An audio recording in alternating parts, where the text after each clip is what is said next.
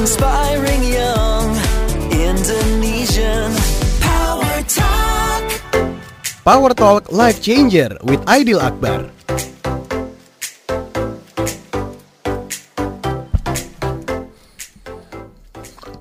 Assalamualaikum warahmatullahi wabarakatuh. Selamat malam Power People. Ketemu lagi bersama saya di Power Talk Life Changer with Aidil Akbar. Kita akan bincang-bincang tentang finansial, tapi dari sudut pandang yang sedikit berbeda dari yang biasa-biasanya ya. Pokoknya bakal seru deh ya, dan kita akan kedatangan bintang tamu yang juga seru banget. Kita akan bahas bisa bisnis, bisa keuangan dan lain sebagainya ya. Oke, so malam ini saya mau ngajak Anda semua untuk ngobrolin tentang Fintech.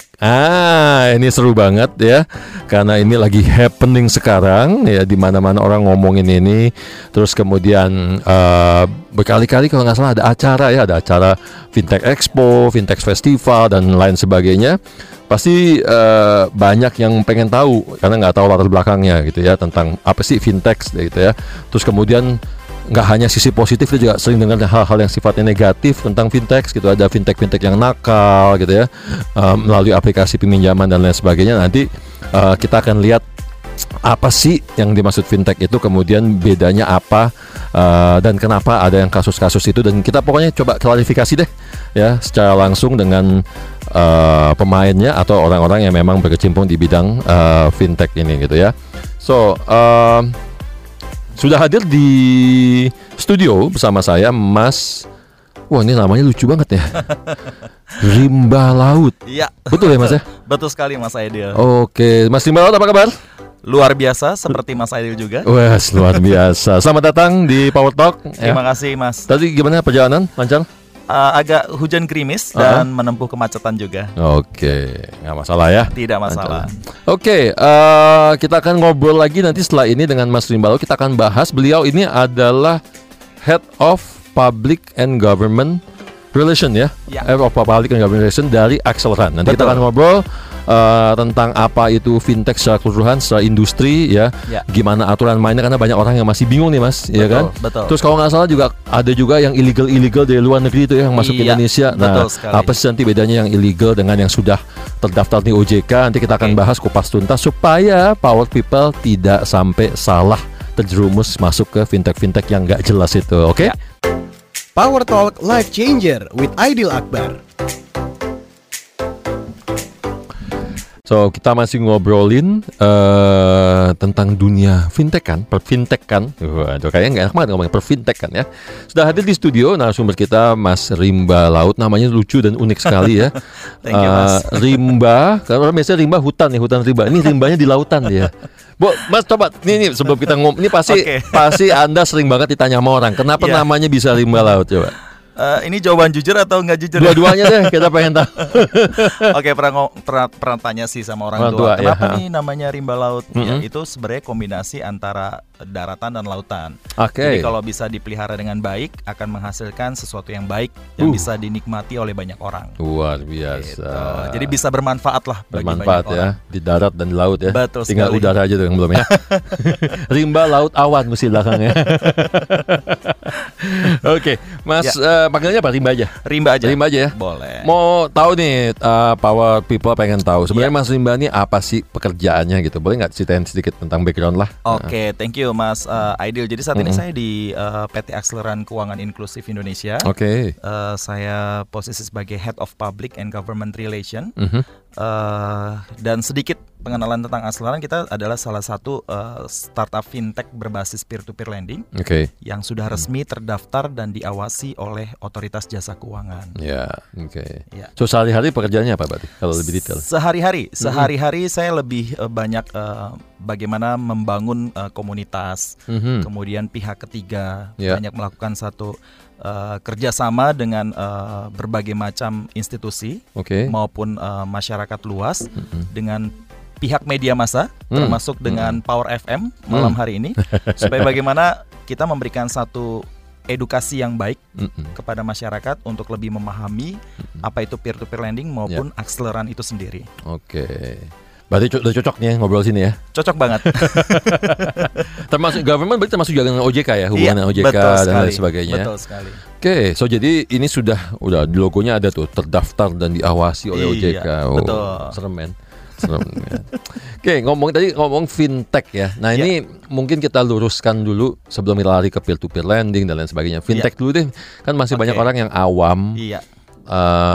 Pernah dengar atau sering baca di koran atau di media atau di online gitu ya. Sebenarnya fintech itu apa sih, Mas? Baik. Jadi kalau bicara fintech ini adalah mengenai layanan teknologi keuangan atau teknologi keuangan finansial. Nah, ini berbagai macam jenis fintech sebenarnya beragam, Mas. Nah, itu penting. Ada mengenai pembayaran, kemudian ada mengenai fintech-fintech yang lain jenisnya, ya. Dan salah satunya adalah yang paling menarik. Kebetulan saya di fintech lending, maka mungkin saya akan lebih banyak ngobrolin tentang fintech lending itu sendiri. Bagaimana bentuk teknologi keuangan yang menyalurkan pinjaman. Gitu. So mungkin kita secara online kita luruskan lagi tadi ya, bahwa fintech itu adalah apapun layanan ya, bisa service, bisa produk yang berbasis teknologi gitu ya. Betul sekali. Oke, so jadi Power People, kalau contoh nih sebagai contoh kita sekarang kan bayar parkir, bayar tol pakai kartu tuh, berarti masih kategori fintech juga ya? Masih fintech. Masih masuk fintech ya. Anda beli transaksi beli makanan lewat online, fintech juga. Bayarnya pakai online berarti fintech juga gitu ya. Tapi ini khusus untuk pinjaman secara online gitu ya. Betul sekali. Oke, so sudah clear ya. Jadi jangan ada lagi yang komplain nih. Ya, ntar kita dimarahin nggak jelas ngomong fintech gitu. Oke, tadi ada fintech, kemudian ada istilah tadi apa, peer-to-peer lending. Peer-to-peer lending. Betul. Apa itu peer-to-peer lending untuk orang awam? Oke, jadi Power People juga perlu ketahui peer-to-peer lending ini berarti sesuai dengan yang memang sudah diregulasi oleh Otoritas Jasa Keuangan. Itu pada 30 Desember 2016 melalui POJK nomor 7 tahun 2016. Jadi ini antara satu platform yang memang menjadi penghubung antara peminjam atau dari para pelaku usaha dengan para pemberi dana pinjaman, yang merupakan mereka yang ingin berinvestasi ya selain di bank dalam bentuk tabungan atau bentuk deposito. Begitu. Jadi ada dua pihak, yang satu adalah investor, yang satu adalah orang yang membutuhkan dana. Gitu ya. Saya ralat sedikit Mas, POJK nomor 77 maksud saya. 77, POJK 77. Oke, so jadi ada yang punya uang, ada yang butuh dana, terus kalian di tengah istilahnya. Jadi hanya sebagai platform yang menghubungkan. Terus Mama Bung berantem dong. Loh, ini pertanyaan banyak orang nih soalnya. Kan mereka pada nggak ngerti bedanya. Kan. Jadi sebenarnya ini banyak juga wacana yang bilang, ini berarti bakal menjadi ancaman bagi bank. Nah, tapi sebenarnya diancam nggak Bang? Berasa terancam nggak? Sebenarnya kalau kita bicara dari sudut pandang yang general, sebenarnya kita bukan suatu ancaman, tapi justru kita menjadi partner yang berkolaborasi secara sinergis untuk mendukung layanan bank yang selama ini sudah baik, ya. Tetapi masih banyak orang yang memang belum dapat memperoleh akses keuangan dari bank. Yang biasanya mereka kalau minjem Mas Aidil, mereka perlu aset tanah dan bangunan. Sementara UKM kita masih banyak yang belum memiliki agunan tersebut. Nah, fintech lending seperti Akseleran ini hadir di waktu yang tepat untuk membantu para pelaku usaha yang memang selama ini kesulitan memperoleh pembiayaan dan mereka bisa mendapatkan akses tersebut dengan mudah.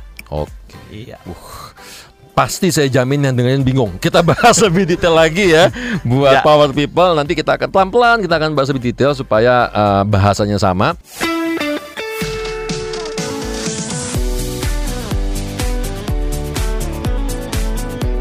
Inspiring young Indonesian Power Talk. Power Talk Life Changer with Aidil Akbar. Terima kasih Anda masih bergabung di Power Talk Life Changer with Aidil Akbar. Masih mengobrol tentang fintech bersama narasumber saya Mas Rimba Laut atau dipanggil dengan Rimba. Beliau adalah Head of Public and Government Relation untuk Akseleran. Tadi ngomongin masalah apa itu fintech udah ya, terus apa itu P2P lending udah ngerti, jadi teman-teman paham bahwa itu adalah platform gitu ya, aplikasi platform betul. Online untuk mempertemukan antara orang yang punya duit, yang orang yang kebanyakan duit gitu ya, dengan orang yang butuh duit gitu kan, ceritanya kurang lebih seperti itu kan, gitu. Ada istilah P2P lending, ada istilah crowdfunding. Bedanya apa, Mas? Ini banyak power people yang juga masih nggak paham nih. Oke, jadi perbedaan dari peer-to-peer lending kan sama crowdfunding. Peer-to-peer lending ini adalah satu pertemuan lah, begitu ya, antara si peminjam dengan si pemberi dana pinjamannya. Seperti Akseleran, dia platform yang berada di tengah-tengah, Mas. Nah, kalau crowdfunding ini juga adalah kumpulan dari para lenders atau pemberi dana pinjaman.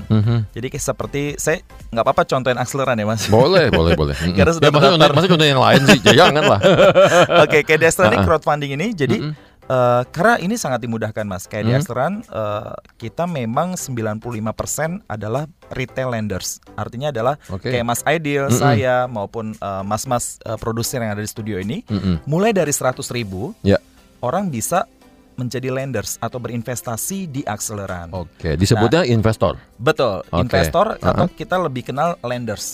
Gitu. Nah, jadi misalnya ada satu campaign pinjaman yang ada di platform Akseleran, Mas, UKM, satu UKM, maka itu dia misalnya minjem 2 miliar, karena maksimal pinjaman 2 miliar. Nah, itu bisa diserbu sama mungkin 50 lenders, 100 lenders ya. Jumlah nominalnya mulai dari 100.000 hingga tak terbatas. Nah, kumpulan lenders inilah yang disebut dengan crowdfunding.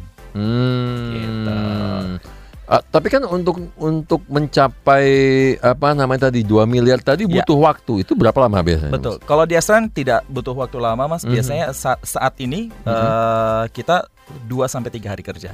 2 sampai 3 hari kerja. Betul. Tuh, Anda butuh 2 miliar dan amat ya. Kita butuh 1 juta ya susah amat, butuh 2 miliar. Karena memang kita disupport sama jumlah lender kita, Mas. Saat ini sudah mencapai lebih dari 80.000. 80.000 ya. Tersebar di seluruh Indonesia. Yang sudah jadi lender ya. Betul. Oke. So jadi itu bedanya tadi peer to peer dengan crowdfunding. Kalau peer to peer dia satu lawan satu gitu apa gimana? Peer to peer dia adalah ada satu UKM itu bisa diserbu lah istilahnya. Lebih dari satu pemberi dana pinjaman atau lenders. Gitu. Jadi satu campaign pinjaman itu bisa dimasukin dananya oleh lebih dari satu lenders. Atau ada juga institusi.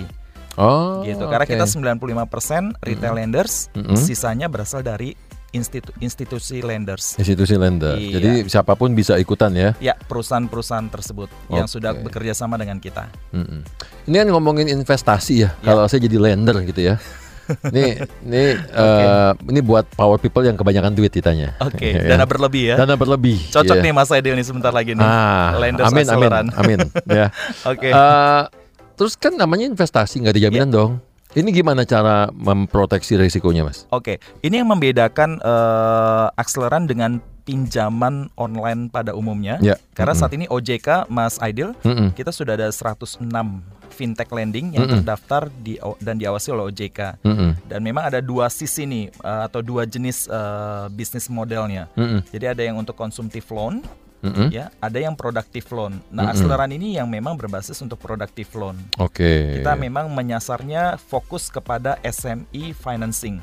Nah, dan yang membedakan kita yang lainnya lagi adalah di Akseleran ini lebih dari 98% nilai portofolio pinjaman usahanya itu beragunan.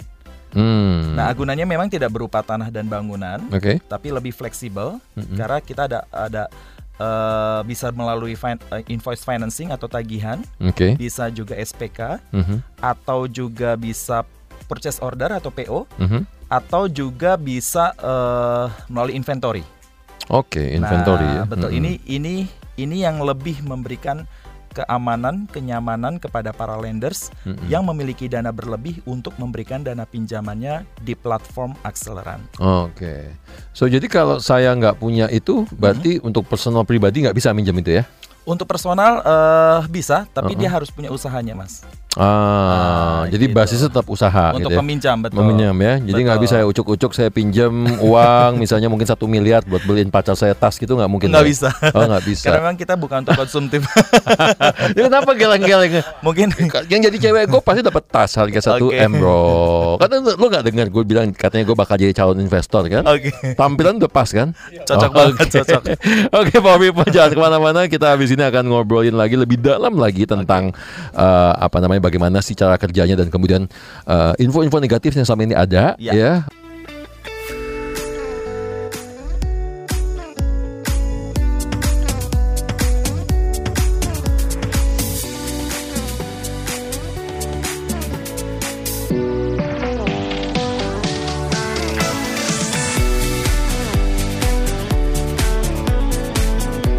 Inspiring young Indonesian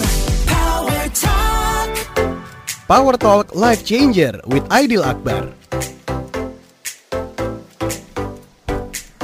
Kita masih ngobrol seputar keuangan tentang fintech malam hari ini bersama narasumber kita Mas Rimba Laut, supaya Power People nggak salah informasi gitu ya. Nah, kita lanjut nih. Okay. Kan akhir-akhir inilah ya, nggak mungkin the last 6 months kali ya. Yeah. Banyak isu-isu negatif nih tentang fintech lah ya, apa namanya, tentang penagihannya terutama itu yang banyak dikeluhkan oleh banyak orang gitu. Ya. Terus bahwa apa sih, ada neneknya lah tiba-tiba ditelepon gitu kan, kesian neneknya udah tua gitu ya. Terus mantan pacar ditelepon gitu ya, kan, pokoknya betul. Sistem-sistem penagihan yang menurut banyak orang tuh kayaknya nggak manusiawi, nggak banget lah gitu ya. Emang sebetulnya gimana sih prosedur tracing itu di awal gitu, kenapa kok bisa tiba-tiba bisa capture data dan sebagainya? Ya, jadi memang ini sebenarnya adalah bentuk praktik-praktik platform-platform yang memang mereka belum terdaftar di OJK, Mas Aidil. Jadi memang sangat berbahaya karena bentuk daripada operasional mereka memang ketika orang mengajukan pinjaman, sekali mereka download aplikasinya, ya mungkin mereka tergiur dengan tawaran pinjaman cepat, misalnya 1 juta dalam waktu 15 detik. Oh, 15 detik. 15 detik ada. 15 detik, Bo. Gue pipis lebih lama daripada itu. Dalam waktu 5 menit cair. Hanya download, kemudian upload KTP. Yeah. Tapi ketika mereka sudah mulai masuk pada sistemnya, kemudian di situ ada perintah di sistemnya. Yeah. Apakah Anda menyetujui kami mengakses seluruh data telepon Anda? Kalau dia klik menyetujui, maka itu akan diproses. Oke. Tapi kalau tidak menyetujui, dia klik tidak, maka pengajuannya tidak bisa diproses. Nah, ini yang paling berbahaya ketika masyarakat sudah terlanjur klik menyetujui, maka itu artinya dia sudah menyetujui bahwa seluruh data phonebook dia akan diambil oleh si aplikasi ini. Betul. Jadi ketika pinjamannya sudah cair, katakanlah 1 juta rupiah, kemudian bunganya rata-rata 1 sampai 1,5% sehari. Sehari ya? Betul. Sehari, Bo. Tenornya paling pendek 14 hari. Oke. Paling panjang 30 hari. Jadi katakanlah misalnya saya minjem di fintech A 1 juta. Iya. Tempo 30 hari. Iya. Maka bunga saya 1,5% kali 30. Itu mungkin 40-an ya. Pokok plus bunga jadi 1 juta, hampir 1.600.000. Hampir juta. Ya. Ketika saya terlambat bayar di hari ke-31, saya nggak bisa dihubungi pihak collection, maka pihak collection itu akan menghubungi siapa saja yang tercantum di phonebook saya. Jadi entah mungkin nanti mantan saya gitu kan. Membuka luka lama men. Entah mungkin teman SMP saya yang kan udah lupa kali gitu ya. Betul. Tiba-tiba dia langsung WhatsApp saya, misalnya lu minjem di sini, gue yang ditagih-tagih gitu. Jadi orang lain yang seharusnya nggak tahu, jadi tahu, Mas, kita punya pinjaman yang belum kita bayar. Nah, itu yang pertama. Belum lagi mereka juga mengakses sosial media kita. Oke. Entah yang paling utama adalah Facebook. Mereka akan teror di situ dari Facebook, teman-teman Facebook kita juga. Gitu. Nah, ini yang paling berbahaya. Jadi pastikan bahwa masyarakat tidak tergiur pada penawaran-penawaran pinjaman serba cepat dan mudah. Tapi pastikan dia terdaftar di OJK atau tidak. Itu tujuannya apa? Memang untuk mempermalukan atau untuk apa sih? Karena biasanya mereka sifatnya karena memang konsumtif, Mas. Yeah. Dan kalau orang tidak balikin duitnya lagi, si perusahaan startup ini dari mana dapat revenue? Oke. Karena mereka makannya dari bunga ya sisinya ya. Betul. Jadi mau diputerin lagi sama dia gitu ya. Iya betul. Oke. So tadi bicara masalah berarti ada yang istilahnya fintech illegal ya. Yeah. Nah ini gimana nih Mas Rimba membedakan antara yang kan ini banyak banget tadi yang legal aja 106 ya. Betul. Yang terdaftar di OJK aja 106. Nah ini gimana caranya masyarakat awam, power people yang lagi dengerin malam hari ini membedakan antara yang sudah terdaftar di OJK, yang legal lah ya, dengan yang tidak atau yang nggak jelas tadi. Oke, yang pertama pastikan bahwa dia mengajukan pinjaman yang sudah terdaftar resmi di OJK. Bagaimana caranya? Mereka harus buka website OJK, ojk.go.id. Ada di situ ya? Betul. Dan ketika mereka sudah ada, pastikan di platform itu entah dari website atau aplikasinya, itu ada logo OJK-nya, Mas. Oke. Kayak Akseleran kita udah ada logo OJK-nya. Nah, yang kedua, mereka yang ilegal tidak punya kantor tetap atau kantor resmi. Jadi istilahnya kantornya ya memang nggak ada gitu ya, virtual gitu. Nah yang ketiga adalah mereka tidak punya website resmi. Tidak ada, jadi hanya berbasiskan di aplikasi aja, baik itu antara di Play Store atau di App Store. Nah, yang keempat adalah mereka selalu melakukan tindakan penagihan yang tidak manusiawi. Istilah kata dengan sifat kata-kata kasar, ancaman pembunuhan, ancaman perkosaan, dan hal-hal anarkis lainnya. Gitu. Dan yang kelima adalah bunganya itu tinggi, tidak wajar. Dan sangat mencekik leher. Ibarat kata bahwa fintech ilegal itu memang bisa disebut dengan rentenir online. Nah ini tadi banyak orang ngomongin rentenir online ya. Nanti kita akan bahas lagi lebih detail setelah ini. Power Talk Life Changer with Aidil Akbar. Kembali lagi di Power Talk Life Changer with Aidil Akbar. Malam ini kita masih ngobrolin seputar fintech, khususnya di pinjaman online berbasis aplikasi ya, menggunakan aplikasi. Tadi udah seru banget kita ngomongin masalah ada banyak kasus yang orang komplain bahwa data phone booknya diambil. Itu berarti data pas ngambil memang atas persetujuan kita sih sebenarnya, Mas ya. Betul. Karena kalau kita nggak bilang yes kan dia nggak akan mungkin punya akses untuk ngambil ya. Jadi sebenarnya nggak bisa disalahin juga sih itu ya. Betul. Jadi memang istilah kata masyarakat harus paham ya, resiko meminjam ya harus bayar tepat waktu. Betul. Tadi bicara masalah kita udah lihat bedanya tadi kan, tapi bisa diulang lagi Mas bedanya tadi apa? Yang terdaftar sama tidak terdaftar. Yang terdaftar yang ilegal satu dan terdaftar legal. Ya, satu terdaftar. Satu terdaftar di OJK. Yang kedua mereka yang ilegal tidak punya website resmi. Enggak punya kantor resmi. Terus kemudian bunganya tidak wajar. Nah, ngomongin bunga tidak wajar nih. Sebenarnya secara industri kan pasti beda-beda ya. Betul. Range yang masih dibilang kategori wajar tuh berapa Mas bunganya? Ini biar bisa apa istilahnya ya? Paling enggak jadi patokan lah meskipun itu enggak angka pasti gitu. Oke. Sebenarnya pertanyaan yang sebenarnya sejujurnya sulit untuk diungkapkan. Karena memang di industri fintech lending ini Mas Aidil memang belum ada batasan bunga secara resmi. Berapa besarannya? Akan tetapi saat ini kita sudah ada Asosiasi Fintech Pendanaan Bersama Indonesia dan salah satu pengurus intinya adalah juga CEO Akseleran kami yang beliau di Wakil Ketua Hukum Ivan Nikolas Tambunan. Nah di AFPI ini sudah memberikan satu batasan nih Mas Aidil. Jadi setiap fintech lending khususnya yang PD loan atau yang konsumtif loan mereka dibatasi 0,8% sehari. Ada batas maksimalnya 0,8% sehari ya. Betul, untuk seluruh member atau anggota yang tergabung di dalam AFPI tersebut. Gitu. Kenapa? Karena mereka tidak akan mungkin terdaftar di OJK kalau belum tergabung di AFPI dulu. Jadi di AFPI disortir dulu nih Mas. Screeningnya di situ ya. Misalnya lo pinjaman online untuk konsumtif yang PD loan, bunga lo wajib 0,8% sehari. Maksimal. Sebelum ada batasan tersebut dari AFPI, bunganya itu rata-rata 1-1,5% sehari, Mas. Sekalipun yang terdaftar di OJK. Gitu, saya pun terdaftar di OJK. Betul, bunganya juga sebesar itu. Jadi sekarang lagi dibenahin lah ya. Iya, betul. Supaya perlindungan terhadap konsumen bahwa bunganya maksimal 0,8 per hari. Betul. So, jadi bisa dikatakan kalau misalnya ada yang nawarin di atas 1% itu kita harus hati-hati gitu ya. Betul. Yang pasti dia jelas belum terdaftar di OJK. kalau belum terdaftar di OJK, jelas dia kita cek dulu dia sudah terdaftar di AFPI atau belum. Oke. Gitu. Kalau dia terdaftar di AFPI, maka dia pasti akan mematuhi ketentuan yang diberikan oleh AFPI. Aturan mainnya ya. Iya, betul. Okay. Itu tadi untuk yang konsumer. Kalau yang non konsumer ada juga pembatasan. Non konsumer seperti productive loan saat ini juga belum ada batasannya secara resmi dari OJK selaku regulator. Tapi paling tidak seperti di Akseleran ini Mas, ini terbilang sangat rendah karena bunga kita 1,5% hingga 1,85% per bulan ya, atau rata-rata 18% hingga 21% per tahun. Oke.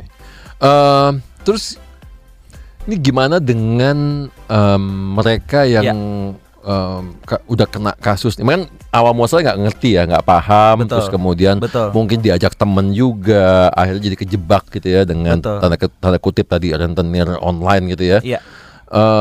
Terus mereka mesti ngadu kemana nih Mas kalau kayak gitu? Oke, mereka bisa mengadu langsung ke OJK Mas. Oke. Jadi ada di website OJK untuk bagian pengaduan konsumen. Jadi bagi mereka yang dirugikan ketika mereka meminjam di aplikasi pinjaman online ilegal yang belum terdaftar di OJK, mereka bisa melakukan pengaduan secara resmi ke OJK dan OJK nanti akan menindaklanjuti secara resmi. Ya, bagi fintech yang ilegal tentu akan bisa disinergiskan antara OJK dengan Kemkominfo untuk memblokir situs atau aplikasi yang ilegal tersebut, begitu. Dan kalau memang itu terjadi kepada fintech yang legal, maka tentu pasti ada sanksinya ya, sanksi-sanksi tertentu yang diberikan oleh OJK. Gitu. Oke, menarik sekali ya. Jadi Power People jangan takut bahwa sekarang makin disempurnakan ya payung hukumnya dan bentuk-bentuk batasan-batasannya ya, supaya juga konsumen juga tidak dirugikan. Oke, kita terpaksa harus break dulu sebentar ya. Nanti di sesi terakhir kita akan ngobrolin mungkin tips-tipsnya untuk penggunaan dan bertransaksi fintech ya Mas Rimba ya. Kita akan Mas bahas setelah pesan-pesan berikut ini. Oke. Inspiring Young Indonesian Power Talk. Power Talk Life Changer with Aidil Akbar. Tidak terasa kita sudah sampai di segmen terakhir dari Power Talk Life Changer with Aidil Akbar. Masih bersama saya Aidil Akbar Majid dan juga Mas Rimba Laut. Mas Aidil, Head of Public and Government Relation, ya. Saya nggak pakai kacamata jadi nggak kelihatan. Dan tulisannya kecil-kecil banget. Ya, dari Akseleran. Dan kita masih ngobrolin seputar industri fintech, khususnya di P2P lending. Oke, penutup nih Mas. Oke. Karena waktunya juga memang sudah mepet dan kita dipisahkan oleh waktu. Boleh dikasih tips untuk para pendengar ya Power People. Gimana sih cara menggunakan transaksi P2P atau fintech ini yang baik dan benar supaya mereka tidak terjerumus ke dalam lilitan hutang rimba. Tadi udah rimba juga ya, hutang rimba. Nama dia dong. Jangan sampai mereka terbelit hutang gitu ya. Jangan sampai terjadi kasus. Kalau nggak salah sempat ada kasus yang bunuh diri sampai kalau nggak salah. Betul, seorang supir taksi ya, supir taksi terlibat pinjaman online terus nggak bisa bayar terus dia bunuh diri. Ya. Nah, jangan sampai hal itu terulang lagi. Ini kan sesuatu yang sebenarnya bagus sekali ya, membantu banyak orang. Tapi kalau sampai salah dipergunakan, sampai orang nggak paham, akhirnya malah justru bisa mencelakakan banyak orang. Nah, gimana tips dan trik dan tipsnya untuk pengguna fintech ini? Oke, jadi tips dan triknya yang pertama yang jelas, utang bisa dikatakan tidak baik. Jadi kalau bagi Power People yang atau masyarakat di luar sana yang memang terbiasa utang, sebaiknya diubah nih, Mas Aidil. Kalau misalnya punya uang 100.000, lebih baik diinvestasikan. Oke. Nah, bagaimana saluran investasinya? Mudah, carilah fintech peer-to-peer lending yang productive loan. Salah satunya adalah Akseleran. Mulai dari 100.000, everyone, setiap orang bisa menjadi lender atau investor. Rata-rata bunga yang diterima 18-21% per tahun, 4-5 kali lipat lebih tinggi daripada deposito. Yang kedua adalah kalau kalian punya, boleh ya sebut kalian ya? Boleh. Kalau kalian adalah para pelaku usaha di luar sana yang sudah memiliki usaha minimal 1 tahun, sebaiknya mengajukan pinjaman di peer-to-peer lending yang productive loan juga, khusus memang untuk penyaluran pembiayaan usaha produktif seperti Akseleran. kalian bisa berpotensi mendapatkan minimal pinjaman 75 juta rupiah, maksimal 2 miliar rupiah. 2 miliar. Betul. Ya. Bunganya pun sangat rendah, 18% sampai 21% per tahun. Dan yang terakhir, pastikan kalaupun kalian ada kebutuhan mendesak untuk mengajukan pinjaman di aplikasi pinjaman online, pastikan aplikasi tersebut sudah terdaftar dan diawasi oleh OJK. Oke. Nah, kalau di Akseleran sendiri, kalian juga bisa temukan website resminya ada, kemudian di aplikasi Play Store maupun di App Store juga ada. Jadi tinggal diunduh saja. Udah aja ya. Iya. Oke, ini ada sedikit yang melitik nih sebelum kita closing ya. Oke. Tadi yang naruh duit dapat 18 sampai 21% per tahun. Sementara yang minjem bayar 18 sampai 21. Betul. Impas, Bos. Iya, bunganya jadi sama. Terus kalian dapat apa? Makannya dari mana? Ya kita ngomongin bisnis kan, mesti cuan dong, ya kan? Nggak, karena gini, jangan sampai ada hidden agenda, hidden fees yang orang nggak paham. Jadi mesti tahu juga dong, kan? Ya, jangan sampai ditikung di ujung, ya kan? Kita kembali ke tikungan lagi ya kan? Apa tuh maksudnya? Ini kalau di Akseleran memang kita istilah kasarnya kita tidak makan dari bunga. Jadi dalam arti kata untuk setiap lender yang memberikan dana pinjaman tidak dikenakan bunga apa-apa, tidak dikenakan biaya apa-apa saat ini. Tapi khusus untuk borrower atau para pelaku usaha yang mengajukan pinjaman dan pinjamannya kita setujui, maka dia ada semacam kayak fee gitu, administrasi, biaya administrasi hanya sebesar 0,25%, Mas. 0,25% dari nilai pinjaman dan jangka waktunya. Itu per bulan atau gimana hitungnya? Tergantung tenornya. Jadi kalau misalnya dia pinjamannya adalah misalnya 1 miliar, maka 0,2, kemudian tenornya, mohon maaf, tenornya adalah 3 bulan, maka 0,25% dikalikan 1 miliar tadi, dikalikan dengan 3 bulan. 3 bulan. Maka per bulannya kita dapatkan sebesar itu. Jadi hanya satu kali aja. Oh, satu kali aja. Iya, fee-nya. Fee-nya ya. Oke, itu kurang lebih mungkin kalau dari saya tambahan lagi sebagai perencana keuangan atau financial planner, balik lagi yang namanya pinjaman sama seperti Mas Rimba bahwa pinjaman itu sebaiknya pakai untuk sifatnya produktif ya, jangan yang konsumtif. So kalau mau kalau ada apa-apa kebutuhan Anda covernya dengan emergency fund. Makanya kenapa kita harus punya yang namanya emergency fund. Ya, so jangan sembarangan meminjam, hanya minjam kalau butuh aja. Ya, kalau nggak butuh jangan minjam. Kemudian kalau memang tujuannya untuk produktif, mau buka usaha, mau beli aset yang produktif, gitu ya, itu baru kemudian boleh diperhitungkan untuk melakukan pinjaman. Dan salah satu akses pinjaman yang bisa Anda dapatkan dengan cara yang cepat, yaitu dengan menggunakan pinjaman online. Oke, Mas Rimba Laut, terima kasih atas sharingnya, ya, sangat bermanfaat dan menginspirasi untuk teman-teman Power People. Buat Power People yang masih mau ngobrol-ngobrol dengan saya, bisa join di grup Telegram. Kita ada grup Telegram namanya Seputar Keuangan. Jadi download aplikasi namanya Telegram, join namanya Seputar Keuangan. Mas Rimba juga bisa join ya. Seputar Keuangan nanti bisa ngobrol-ngobrol juga di situ. Banyak sekali financial advisor yang bisa berikan input-input dan saran-saran seputar tentang keuangan. Atau juga di Instagram saya @aidilakbarmajid atau @akbarmajid personal.